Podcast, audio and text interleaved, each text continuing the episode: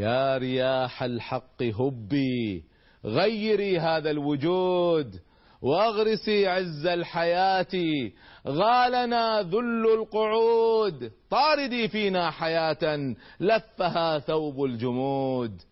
فليعد للحق صوت صاعد أعلى صعود. يا رياح الحق يا رياح الحق هيا أرسل الحق أبيا ودع الآلام. ودع الآلام إنا لا نرى إلا بكيا.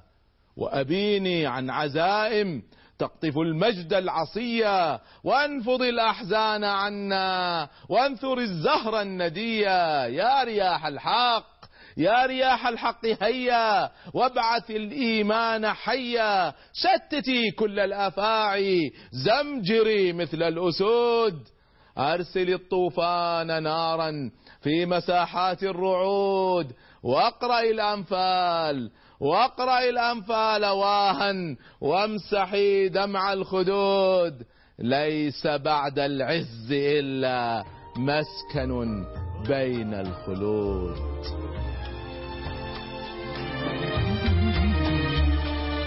إذا ما طمحت إلى غاية ركبت ونسيت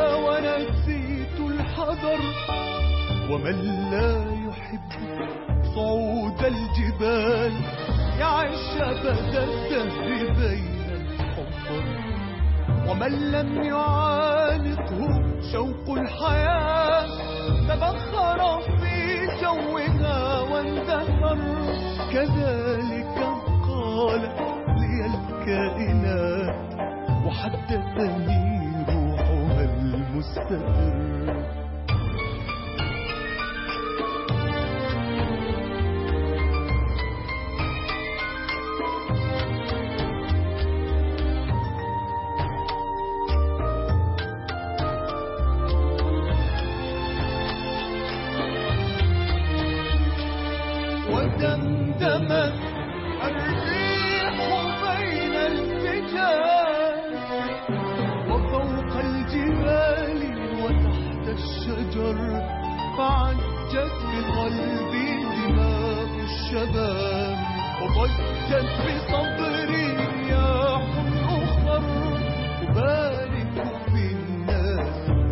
الطموح ومن يستلذ ركوب الخطر وأعلن في الكون أن الطموح لهيب الحياة وروح الظفر.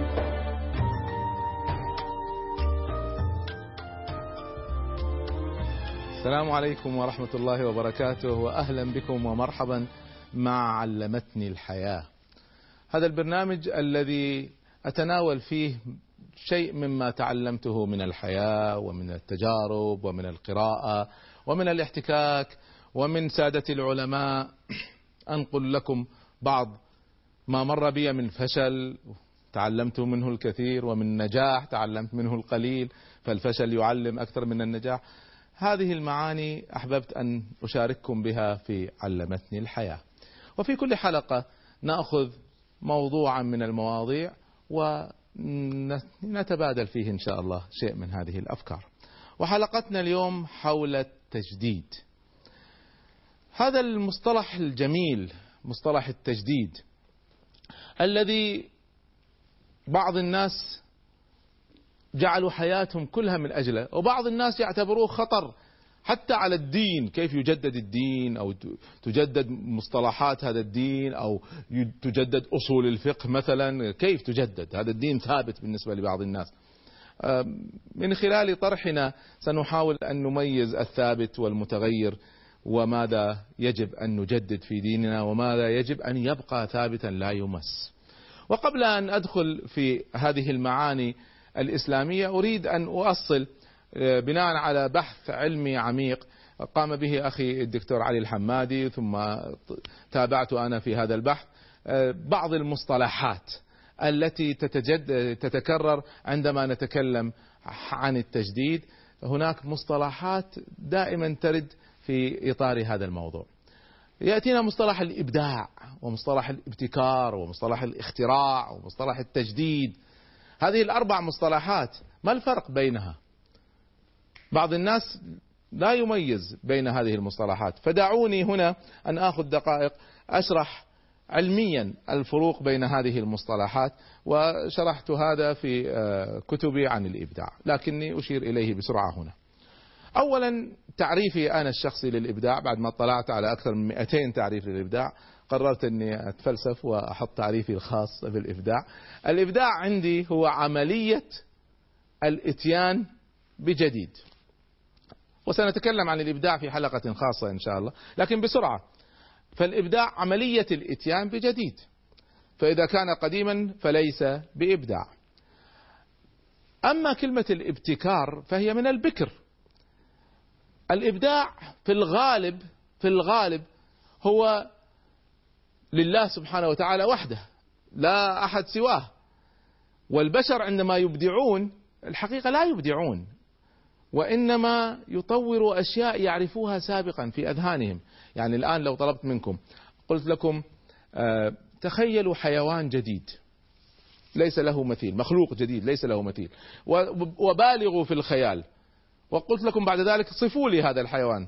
ممكن تقول لي والله هذا رأس رأس فيل وعنده سبعمائة جناح وعنده ذيل من ماء وعنده لكن أنت ماذا فعلت؟ كل الذي فعلته هو أنك أخذت أشياء معروفة مسبقا وأعدت تركيبها. فإذا العقل البشري عاجز عن أنه يأتي بجديد تماما وإنما الأشياء التي يعرفها سابقا يجمعها فيشكل منها بالدمج وذلك يقولون الإبداع هو دمج باختصار. أنت تدمج أشياء تعرفها سابقا فتأتي منها بجديد. أما الابتكار فهو من البكر والبكر هو الشيء الأول الذي لم يسبقه أحد ذلك الولد البكر وامرأة بكر و فلم يسبق. فإذا هذا هو الفرق الرئيسي. علميا ولغويا نحن علميا وأيضا لغة لما رجعنا لها لا يوجد فرق دقيق بين الإبداع والابتكار فهما مترادفان. وحتى في اللغة الإنجليزية على فكرة. Creativity and innovation. آه، ما تجد فرق بين الإبداع والابتكار. واضح حتى في مصطلحاتهم. إذا نحن لن نفرق بين الإبداع والابتكار. أما الإبداع بمعنى أنه ليس له سابق ليس له مثيل فهو لله سبحانه وتعالى وحده. وقد وصف نفسه سبحانه فقال بديع السماوات والأرض. بديع السماوات والأرض. بديع السماوات والأرض فسرها العلماء بتفسير جميل له علاقة بما نحن فيه. فقالوا خلقها ليس على مثال سابق. ليس لها شبيه ليس لها مثيل. إذا عرفنا الإبداع وعرفنا الابتكار. ما هو الاختراع؟ الاختراع هو إبداع شيء جديد لكنه في المجال العلمي أو التقني. يعني ما تأتي أنت للوحة جميلة وتقول إبداع. آه، ما تقول عنها اختراع. تقول هذا إبداع. ما تقول اختراع. لأن الاختراع إبداع واللوحة إبداع. لكن تأتي لجهاز عجيب فتقول هذا اختراع. إذا الاختراع إبداع لكنه علمي أو تقني. فاحفظوا ذلك. إذا بعد ما فهمنا هذه المسألة ما هو التجديد؟ ما هو التجديد؟ من اسمه. التجديد هو إعادة استعمال القديم. بطريقة جديدة. فمن اسمه هذا هو هو ليس شيء جديد بذاته هو شيء مجدد يعني شيء أصلا موجود وواضح وثابت ومعروف. لما أقول جددت البيت جددت السيارة فأنا سآتي إلى شيء أصلا موجود وأصحح به هنا وأعدل عيوبه هنا وأطور فيه هنا ويمكن أغير بعض التغييرات لكنه ما زال يبقى على أصله لكن حول تحسينات. اذا إعادة استعمال القديم مع التحسين هذا هو التجديد.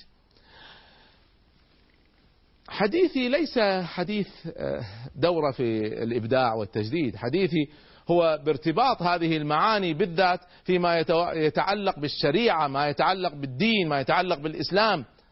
هل الإسلام قابل للتجديد أم الإسلام ثابت لا يتغير.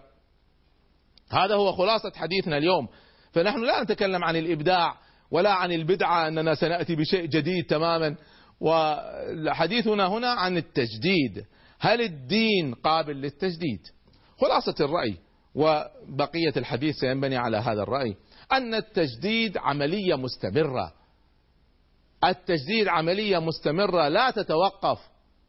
والسبب أن شريعة الإسلام العظيمة ما جاءت شريعة جامدة مفصلة ثابتة وخذوها وطبقوها بدون تفكير. كلا شريعتنا متجددة لأنها نزلت علينا تتفاعل مع الحياة. ولأنها تتفاعل مع الحياة فمن الطبيعي أن يحدث فيها التجديد.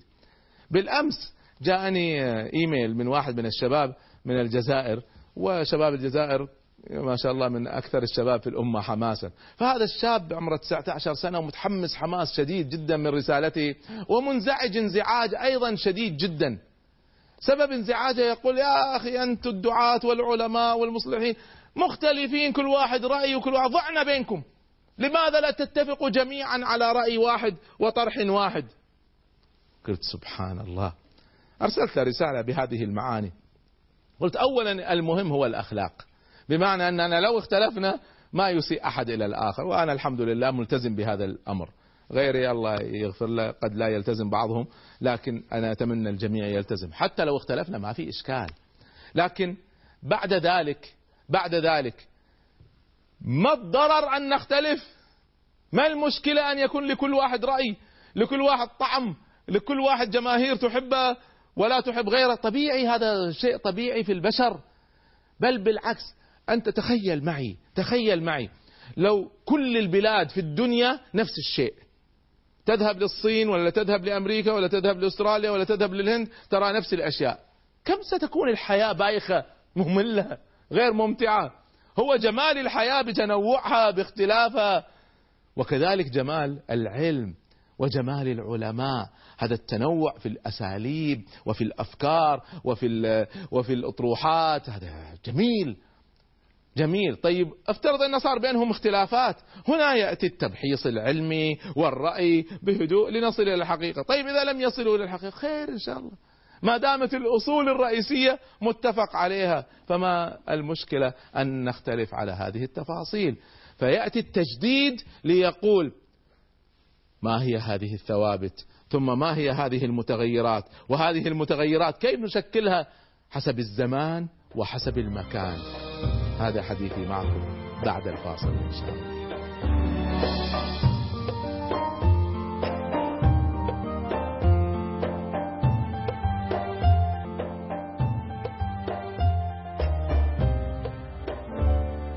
أهلا بكم ومرحبا مرة أخرى مع علمتني الحياة والحديث اليوم حول التجديد. عرفت التجديد بأنه إعادة استعمال القديم مع تحسينه. وقد يشكل هذا الأمر على بعض الناس إنه بقضيه تجديد الدين أو تجديد الإسلام. هل يمكن إعادة تشكيل الإسلام مع تحسينه؟ طبعا ولا بد بل أن الواقع اليوم يدفعنا يدفعنا دفعا نحو نحو التجديد ولذلك دعوني أبدأ بالحديث عن أسباب التجديد، لماذا نحتاج هذا التجديد؟ هناك أسباب تدعونا للتجديد، أولها أن هناك غياب للمنهج الإسلامي عن الواقع العالمي. اليوم الإسلام غائب في في فترات عزنا ومجدنا كان الإسلام هو الأصل في الدنيا. كانت دولة الإسلام هي الحضارة الغالبة اليوم نحن لسنا كذلك ولا نستطيع أن نأخذ النصوص التي كانت في القرن الثالث والرابع والخامس ونطرحها للناس يقول طبقوها ما تصلح. تحتاج إعادة تحتاج إعادة صياغة وإعادة تشكيل بما يتناسب مع هذا الزمان. خذوا أنا أدرس مثلا قضية القيادة، أنا لا أستطيع أن آخذ السيرة وأطرحها للغرب وأقول ها تعلموا القيادة منها، أنا لازم أستخرج من السيرة موضوع القيادة ثم أرتبه بالطرق العلمية التي تتناسب مع مع العالم اليوم والنظريات. اطرحها على شكل نظرية جديدة علمية لها أسس ولها طرق ولها مصطلحات حديثة. ما أستطيع أستعمل القديم كما هو لا يمكن. وهناك سبب آخر أن التراجع الحضاري لدولة الإسلام والدول الإسلام كلها للأسف أدى بنا إلى الجمود والتقليد والتخلف والانحطاط سامحوني في كل مجالات الحياة في كل شيء. عندنا مشكلة كبيرة جدا. نحن كنا سادة الدنيا في الطب. هل نستطيع أن نأخذ الطب الآن نعلم البشر؟ نحن كنا سادة الدنيا في كل مجالات الحياة في العسكرية في غيرها. هذا ال الذي كنا فيه هو نتاج عقول وجهود تناسبت مع ذلك العصر. هي لا تناسب عصرنا اليوم فنحتاج أن نطرحها بطريقة جديدة مع الحفاظ على الثوابت بدون هزل الثوابت. وهنا تأتي المسألة. مسألة أخرى هنا مهمة جدا. هناك تراكمات هائلة من الأفكار والمفاهيم الدخيلة على المنهج الرباني. جاءتنا هذه التراكمات على مدى الزمان. هذه التراكمات جاءت من أين؟ جاءت أولا من احتكاكنا بالحضارات الأخرى يعني العفو لما احتكينا نحن بالفرس والروم هؤلاء الدول كانت لها حضارات بل كانت هي الحضارة المتقدمة في البشرية هي الأولى في البشرية في ذلك الوقت ثم بعدين احتكينا بالصين وغيرها. نحن ما ما تأثرنا بهم إطلاقا؟ كيف؟ وأيضا هناك تأثرات جاءت بالعادات والتقاليد التي لكل مجتمع بعض هذه العادات والتقاليد ليس له أي علاقة بالإسلام. والناس أحيانا من حيث يشعرون ومن حيث أحيانا كثيرة من حيث لا يشعرون يدخلوا مثل هذه المسائل في الدين. فتصبح يصبح ديننا ليس صافيا تماما وإنما في هذه التأثيرات في هذه التأثيرات. مثل هذه الأمور خطيرة جدا أن نقول هذا هو الدين هذا هو الإسلام. كلا الإسلام عندي هو قال الله تعالى وقال رسوله صلى الله عليه وآله وسلم. أما أي شيء سوى ذلك فهو جهد بشر وبالتالي قابل أن أقبله وقابل أن أرفضه طبعا عندما أقبله وعندما أرفضه لا بد أن لي أسس. سأتكلم عن هذه الأسس. يعني لا أقبل. والله بعض الشباب اليوم يتجرأ يقول هم رجال ونحن رجال. لا هم رجال وبعض الناس اليوم ليسوا رجال أشباه رجال للأسف. هم رجال بحثوا وجدوا في طلب العلم حتى وصلوا إلى هذا رجال يحسنوا اللغة ويحسنوا العلم يحسن تقارن نفسك بهم كيف؟ أنا ما أدعي هذا لنفسي كلا. لكن في نفس الوقت أنا متأكد متأكد أن الكل متفق على أن ديننا دخلت فيه شوائب. انظروا في قضايا الفرق انظروا في قضايا الطوائف انظروا في قضايا حتى العادات الاجتماعية التي دخلت في الفقه الإسلامي وأثرت على قوانين الأحوال الشخصية وغيرها. هذا في الزمن الماضي. أما اليوم أضيف إلى هذه السلبيات السلبيات للعولمة. هناك سلبيات للعولمة في الشعوب المسلمة. العولمة بدأت كفكرة اقتصادية. أن نفتح الحواجز ونلغي الجمارك ونفتح باب التنافس لكنها ما بقيت عند الجانب الاقتصادي. العولمة دخل فيها الجانب الثقافي ودخلت فيها الأغاني والعادات والملابس وبالذات بالذات الجانب الأمريكي. العولمة أمريكية اليوم ليست غربية حتى. يعني حتى فرنسا وبريطانيا تأثرت بالتجربة الأمريكية. حتى اليابان صارت تقلد آه، الأغاني الأمريكية والملابس الأمريكية والطعام الأمريكي. العولمة بدأت تتجه في هذا الاتجاه. ونحن نواجه هذه العولمة. نحن شبابنا اليوم متأثرين بهذه العولمة. حتى في طعامنا وفي ملابسنا وكلنا تأثرنا بهذه العولمة. الآن هذا التفاعل الذي جرى هذا كله ليس له تأثير علينا ليس له تأثير على ديننا سنطرح ديننا كما هو في طرح في القرون الأول والثاني سنطرح للناس. لا بد من تجديد لا بد من تجديد. لكن المشكلة التي حدثت أيضا أن رغم أن فكرة التجديد كانت ممتازة وكانت مطبقة على فكرة يعني. في القرون الأولى ما كان عندهم مشكلة أن يجددوا ويضيفوا ويعدلوا ويختلفوا ما عندهم مشكلة. لكن مع الأيام ما الذي جرى؟ أن حدث تشويه لمفهوم التجديد. حدث تشويه لهذا المفهوم بظهور اتجاهات فكرية مناقضة للإسلام على مدى الزمان، يعني دخلت علينا أفكار من المجوس وأفكار من من الروم ومن غيرهم. دخلت علينا، طبعا تصدى لها علماء المسلمين، تصدوا لها، لكن أحيانا بالغوا في التصدي إلى درجة أنهم استعملوا بعض الكلمات اللي يجب أن لا تستعمل في حق الله تعالى أو في فهم الدين. نحن نحتاج أن ننظر في كل هذا التراث واستجد أيضا أمر أنه بعض الدعوات اليوم تدعو نحو التجديد. أنا الحقيقة تتبعت هذه المسألة حاولت أفهمها أكثر. يعني أستاذي الدكتور حسن الترابي وهو لا شك من من العقول النادرة الحقيقة في العالم الإسلامي كله. طرح فكرة هي فكرة تجديد أصول الفقه.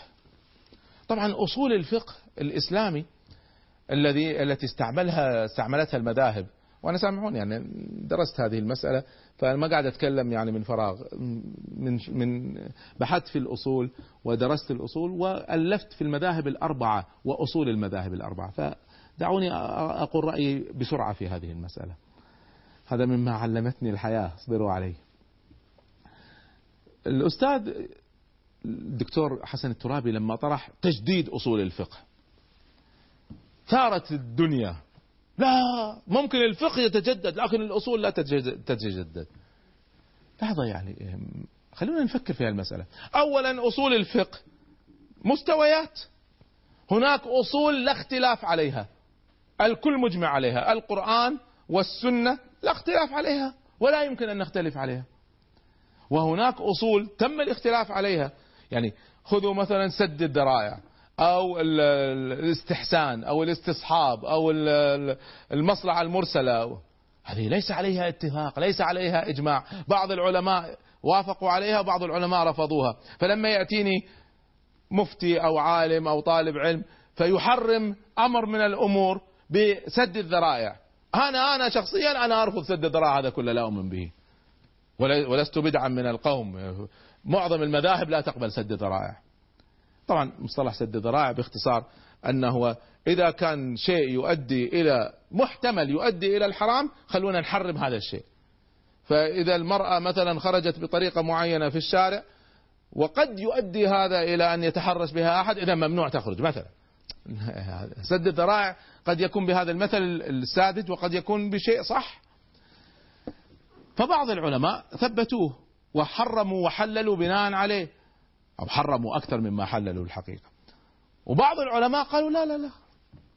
سد ذراع هذا باب لتحريم ما أحل الله بدون دليل إلا آه، يعني هوى النفس أو أو قناعات اجتماعية. فخلونا نسكر هذا الباب. ورفضوا سد الذرائع إذا باختصار باختصار إحنا هنا نتكلم عن مبدأ نتكلم عن فلسفة وهو أن هل يمكن إعادة النظر في الأصول؟ الجواب نعم. بالتأكيد. لماذا تثور الدنيا على الدكتور حسن الترابي عندما يقول هذا؟ لكن كان مفروض ما يكون النقاش أن لا ممنوع نجدد الأصول. هذه أنا بالنسبة لي هذا أمر مرفوض. كيف تمنع إنسان من تفكير؟ كيف تمنع إنسان من إعادة النظر في ما في في أصول دينه بحيث يفهمها صح ويطرد منها ويصفيها من الخلل الذي اصابها، كيف نمنعه؟ لكن كان المفروض النقاش يكون الباب مفتوح. أهلا وسهلا. دع دعنا الآن نناقش القضايا التفصيلية. لو كان هذا هو النقاش أنا أعتقد ستجد أن معظم الأمور ليس عليها خلاف. فهذا أمر وأمر مهم جدا. إنه يعني أنا في فهمي من الخطأ أن الأمة ترفض التجديد ومن الخطأ أن نقول لأمور مختلف عليها هذه ثوابت لا تمس. كيف؟ أنا أفهم أن القرآن والسنة هذه المرجع لا يماس نعم لكن الأمور الأخرى التي أصلا أبو حنيفة والشافعي وأحمد ومالك رحمهم الله اختلفوا عليها هم أصلا. لماذا نمنع الناس من أن ينتقدوها أو يرفضوها أو يعيدوا النظر فيها؟ فهذه من الأمور التي أرى أن يجب أن نفتح الباب ونناقش النقاش التفصيلي. النقاش التفصيلي. الآن الباب مفتوح. أنا من الأخطاء الشنيعة التي جرت في تاريخنا في عهود الانحطاط. 400 سنة أصابتنا من الانحطاط. من بعد توقفنا بعد أنا رأيتها بالضبط عند سنة 1000 هجرية تقريبا 998 هجرية عند فشل حصار فيينا. من بعدها بدينا بالانحطاط. 400 سنة من الانحطاط خلالها ماذا حدث؟ دعونا من المشكلة السياسية وغيرها. نتكلم الآن علم شرعي. الذي حدث من في خلالها أن ارتفعت بعض الأصوات في قرون التخلف. ارتفعت بعض الأصوات تقول لنغلق باب الاجتهاد. لن نستطيع أن نأتي بأفضل مما أتى به السابقون. من يقول؟ هذا الدين متجدد والحياة متجددة وما ناسب عصر معين قد لا يناسبنا والفتاوى التي في زمان قد لا تناسب في زماننا. لكن نحتاج أن نضبط هذه المسألة. نضبطها. بحيث ما تكون يعني باب لإفساد الدين وتمييع الدين. لكن أن نغلق باب الاجتهاد معناها إغلاق باب العقول إغلاق التجديد إغلاق للعقول. ونحن نحتاج أن نكون مرنين في عقولنا لكن ضمن ضوابط. نتحدث عن هذه الضوابط بعد الفاصل إن شاء الله.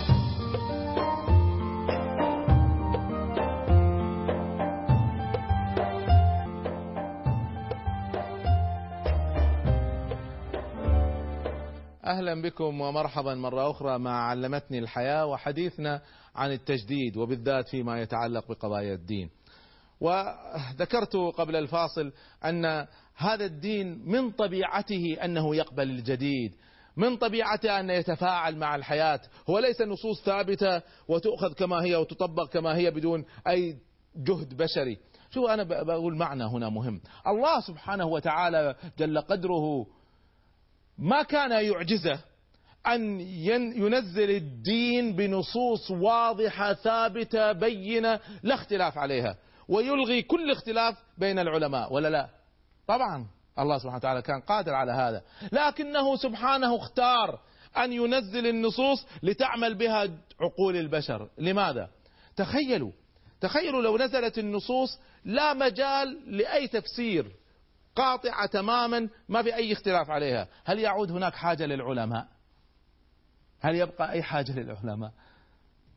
الله سبحانه وتعالى اختار أن يكون هذا الدين بهذه الطريقة وبهذه وبهذا التفاعل. فالمجدد هو قائد الحقيقة يقود الأمة لأنه يمتلك رؤية تجديدية متأثرة بواقع حياته الحركية والتفاعلية. هو هو يفهم الدين ويطبق على الواقع وإذا تغير الواقع عدل فتاواه وعدل أحكامه بما يتناسب مع هذا الواقع. النموذج العظيم في هذا كان الإمام الشافعي رحمه الله تعالى لما انتقل من العراق إلى مصر فغير فتاواه في نفس الزمان وهو من القرون الأولى ومع ذلك غير. الدين هو الدين الذي يتفاعل مع الحياة وليس دين جامد والحياة تنطبق عليه. هناك ضوابط لهذا القائد المجدد ولعملية التجديد. من هذه الضوابط أننا نعرف ونحدد الثوابت ونحييها في الأمة ونميزها عن المتغيرات. أنا هنا أريد أن أشير إلى بعض الأمور الثابتة. قضايا العقيدة ليست من قضايا التجديد. يعني, يعني ما يمكن يأتيني واحد يقول والله أنا أريد أن أغير في صفات الله من باب التجديد. هذه عقيدة. ما والله أريد أن أغير يعني قضية الملائكة. العقيدة كلها غيب وهو أمر ثابت لا يتغير فالعقيدة من الثوابت. نأتي لقضية العبادة العبادة. طبعا العبادة بمفهومها الشامل هذا أمر آخر لكن أتكلم عن الشعائر أتكلم عن الصلاة أتكلم عن الحج. هذه ما فيها مجال تجديد. يعني والله واحد يقول والله أنا من باب التجديد في الحج أبي آه، أسعى قبل أن أطوف. أنت في قضية رئيسية. خذ مثال أبسط من هذا. واحد والله قال من باب الإبداع والتجديد وزيادة الخير أنا قررت أصلي المغرب أربع ركعات. هنا أنا سأصلي زيادة. سأسبح زيادة وأركع زيادة وأسجد زيادة. أنت ليش زعلان؟ أنا هل فعلت شر؟ سؤال. هل صلاته تقبل؟ لا. ليش؟ لسبب رئيسي. في قضايا العبادة نحن نعبد الله تعالى كما يريد لا كما نريد. هذا احفظوا هذا المفهوم يا شباب. نحن نعبد الله تعالى كما يريد هو. هو قال اعبدوني بهذه الطريقة. فلو اجتهد الإنسان وغير صار هو الإله. أنا قررت أعبد الله بهذه الطريقة. واحدة تأتيني تقول لي والله أنا صحيح ما أصلي لكن قلبي أبيض. يا أوكي قلبك أبيض الله يبارك لك ولك أجر على هذا يعني. لكن في نفس الوقت ما تصلي أنت ما تقرري هذا أنت تع... إذا مؤمنة بالله تعبد الله تعالى كما يريد هو لا كما نريد نحن. فهذه من فإذا في الشعائر لا يجوز التجديد. لا يجوز التجديد. طبعا في فهم النصوص ومدى تطبيقها ولا مسح الرأس يكون كاملة ولا جزء ولا لكن في شيء اسمه مسح رأس لازم نعمله. يبقى فهم النص ودليل هذا تفاصيل لكن الأصول هذه يجب أن تكون ثابتة. إذا معظم التجديد الذي سنتكلم عنه هو في التجديد المتعلق بجانب المعاملات تعامل البشر مع بعضهم الأحوال الشخصية قضايا قضايا المتعلقة بالزواج والطلاق والبيع والشراء في منها أشياء ثابتة ومنها أشياء متغيرة. ما هو الثابت في هذه الأمور؟ الثابت في هذه الأمور هو المرتبط بالنص مرتبط بالنص. إذا جاءني نص وهنا يأتي الجزء الثاني من من ضوابط التجديد. أن نضبط آلية الاستدلال بالنص الشرعي. يجب أن نضبط يعني ما يجوز واحد يقول والله أنا مرة كنت في حلقاتي في الوسطية أناقش واحد من الأخوة اللي عندهم رأي وقل له في حديث في البخاري يقول أنا ما البخاري كله ما أعترف فيه. يعني طيب أنت ما تعترف فيه ماذا تريد أن تعترف؟ يعني أنت تختار على كيفك؟ فإذا جاء أنا اللي أفهمه إذا جاءني نص صحيح صريح أنا في النهاية وما أتاكم الرسول فخذوه وما نهاكم عنه فانتهوا. لكن المهم هنا أن نربط النص ليس بالعادات والتقاليد ومفاهيم البشر وإنما نربط النص بالعقل واللغة. احفظوها هذه المسألة. نربط النص بالعقل واللغة. يعني لما أقول لك هذا قلم أنت تقول لي هذه ساعة كيف نتناقش؟ لازم نتفق على المصطلح. فلما نقول حرام ما معنى ما معنى الحرام؟ لما نقول ضرورة جاتني واحدة قبل أسبوع. قلت والله أنا يعني أنا وأهلي وزوجي وكذا قررنا نشتري بيت بالربا لأنه ضرورة. قلت لها الضرورة مصطلح شرعي مصطلح محدد مبني على العقل واللغة. إذا فقد الإنسان جسمه أو جزء من جسمه أو هدد في عرضه عندها تكون ضرورة. لكن ما عندكم تهديد أنتم ما يجوز لكم هذه المسألة. إذا نربطها نربطها باللغة. ونربطها بالمنطق بالعقل. فما يمكن إن إحنا نستعمل النص بدون لغة وبدون عقل. طبعا الموضوع كبير لكني أنا أشير إشارات رئيسية. الأمر الثالث وقد أشرت إليه في حلقة الأخلاق قضية إحياء القيم الأخلاقية الإيجابية، ما نبني الأحكام الشرعية خالية من الأخلاق. زواج مبني على غش وخداع لأنه فقهيا انضبطت عليه الشروط نقول حلال، لا التجديد هنا أو الفهم هنا ان خذوا مثال آخر. ما الزواج العرفي يا شباب. ما هو الزواج العرفي؟ الزواج العرفي أن واحدة تتزوج واحد وفي شهود وفي ولي وفي مهر وخلصنا. لكن لا يوثق هذا الزواج لا يكتب هذا الزواج. كيف ستحفظ حقوقها؟ وكيف ستحفظ حقوق أولادها؟ أنا أرى من التجديد أنه يضاف لشروط الزواج توثيق الزواج. كتابة الزواج وتوثيقه في الجهات الرسمية حتى تحفظ الحقوق لأن هذا هدف من أهداف الشهود. ليش شهود؟ ليش أصلا الشرع أوجد شهود؟ من أجل حفظ الحقوق. فإذا كانت الحقوق ستضيع بالشهود فنضيف شرط. إذا هذا معنى من المعاني.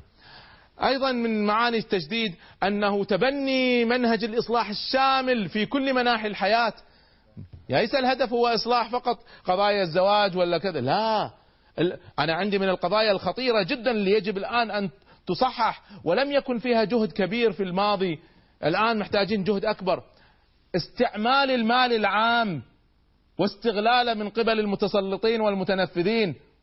يسرقوا بالملايين لا تقطع أيديهم. واحد يسرق له آه، خمس دولارات تقطع أيده. ليش؟ فإذا نعيد النظر. كيف نقطع أيدي هؤلاء الكبار؟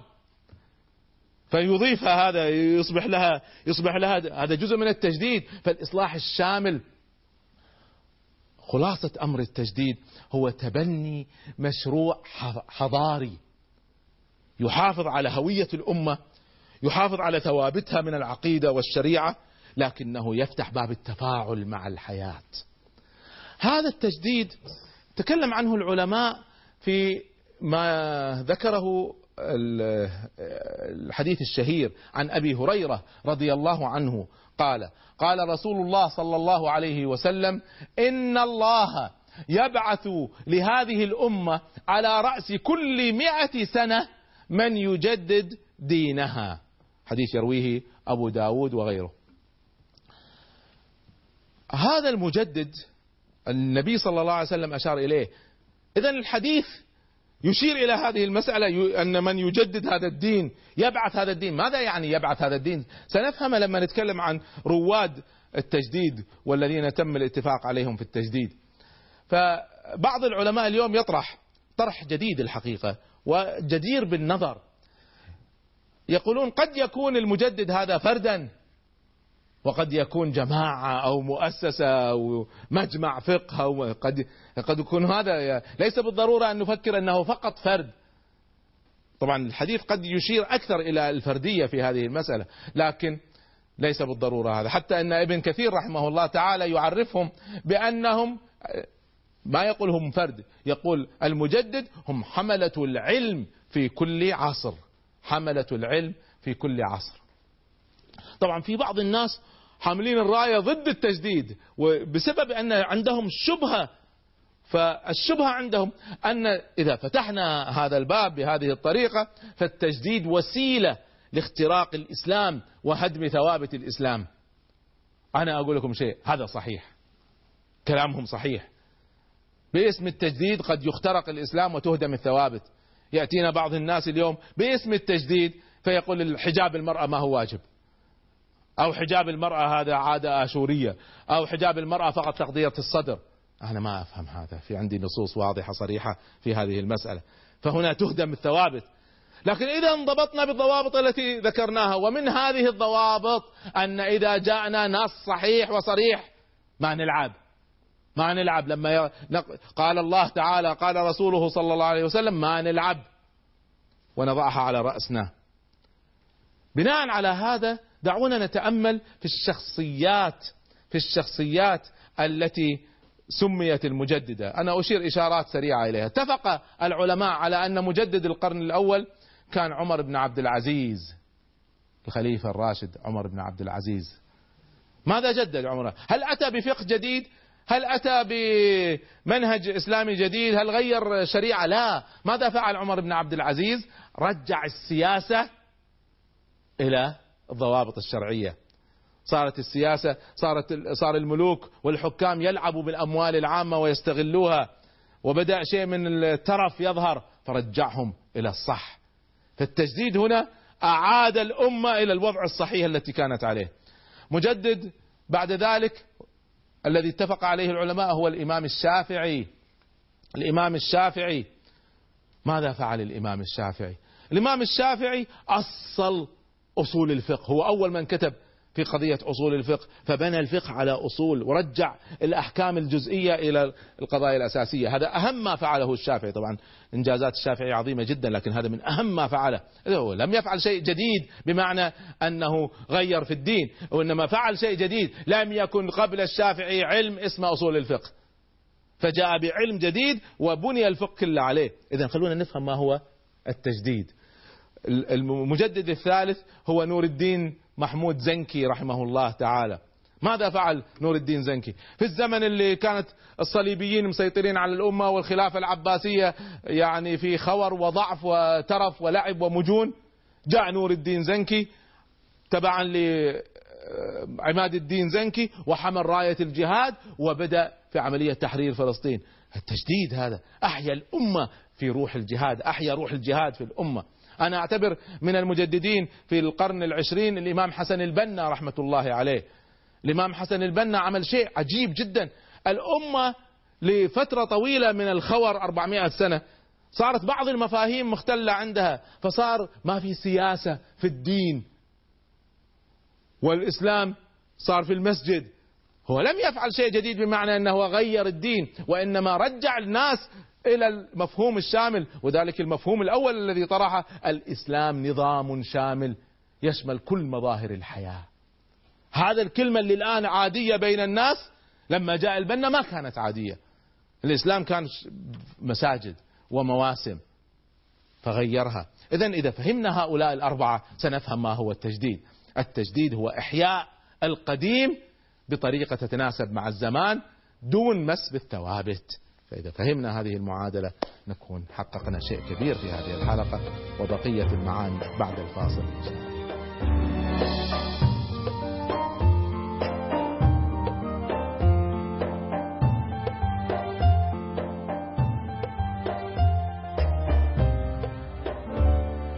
أهلا بكم في جزئنا الأخير من حديثنا عن التجديد. تحدثت كثيرا أريد أن أتأكد أن الشباب فهموا علي ولذلك سأسألهم سؤال بسيط جدا كاختبار سريع وأرى ماذا فهموا. يا شباب متى نرفض التجديد؟ تفضل. القرآن والسنة هي ممتثلة بالعقيدة لا يمكن لا يمكن التجديد فيها نعم. وأيضا عندك الأخلاق الحميدة كالصدق والأمان والوفاء هي أمور لا يمكن العقيدة غير قابلة للتجديد نعم، أكيد. والأخلاق الأصيلة غير قابلة للتجديد نعم. حلو بارك الله فيك يا ابني بعد ممكن تقولون زيادة إذا حبيتوا تفضل اخ نهلان. بسم الله الرحمن الرحيم. آه، أقبل التجديد فقط آه، في أصول الدين الإسلامية. لا أقبلها. لا تقبل في الأصول؟ لا في الأصول الدقيقة يعني الإسلامية. لحظة لحظة ماني فاهم. أنا ما إيش قصدك أصول بالاصول الفقه مثلا الصلاة والصيام. آه في أصول الدين. أصول الدين. اي ليس أصول الفقه. أي نعم. وإذا آه، في شغلة للتجديد إذا آه، إذا يقبلها المنطق أو الدين. نعم. فإذا كان ممكن أن فالقضايا اللي هي ثوابت الدين من عقيدة وعبادة لا تمس. لكن قا- باقي الأمور إذا كانت متناسقة مع اللغة والعقل فمقبول عندك. إن شاء الله. هذا تلخيص جيد لك إن شاء الله. تفضل. بسم الله. دكتور من اللي سمعناه اليوم تجديد شيء إيجابي بس آه، مثل ما قلت ارد اعيد إذا سبب ضرر أكثر من ما كان فيه الحال القديم يمنع التجديد. نعم. طيب. لا شك الضرر في كل شيء يمنع. بس من الذي يحدد إنه هو ضرر ولا لا؟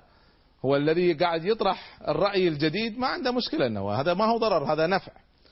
أنا أريد أن أشير إلى واحد من أكبر العلماء الذين مارسوا التجديد مع أن بعض الناس يظن أنه كان من من الناس اللي رفضوا التجديد. الإمام ابن تيمية رحمة الله عليه. كثير من الناس اليوم يهاجمونه باسم أنه يعني جامد و ويعني آه، تقليدي وكثير من الناس للأسف الذين يتبعون الإمام ابن تيمية ظهروا بهذه الصورة. الإمام ابن تيمية سجن 21 مرة.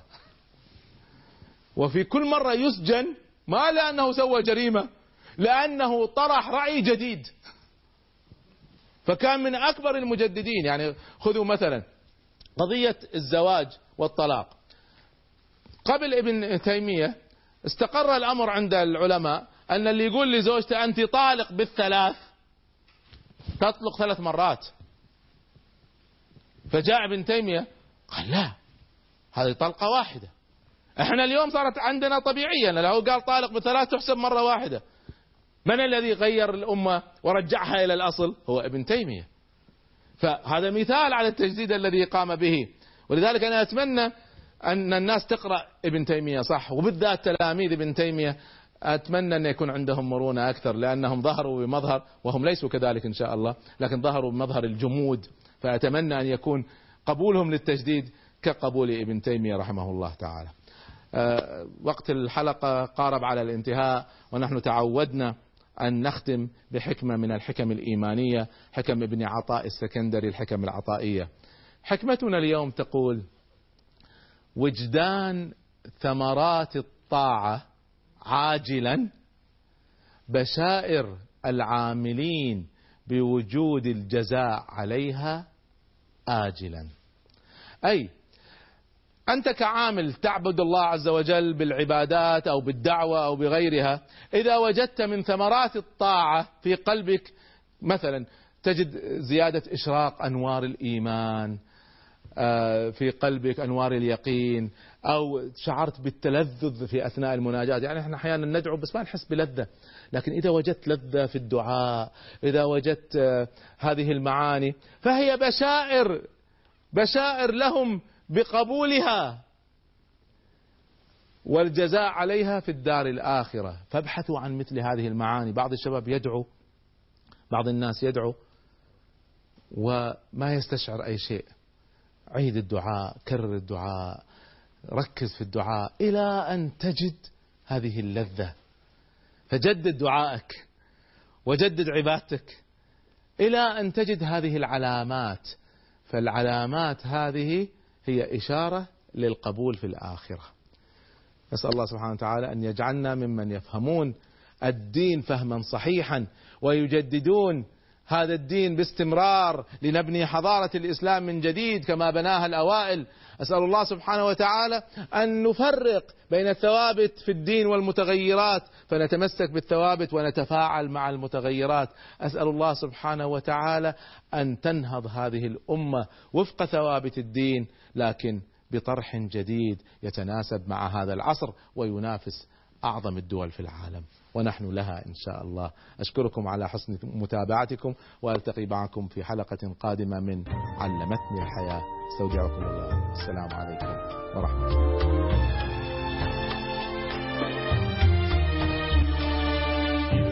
ما طمحت إلى غاية ركبت المنى ونسيت الحذر ومن لا يحب صعود الجبال يعيش أبدا الدهر بين الحفر ومن لم يعانقه شوق الحياة تبخر في جوها واندثر كذلك قالت لي الكائنات وحتى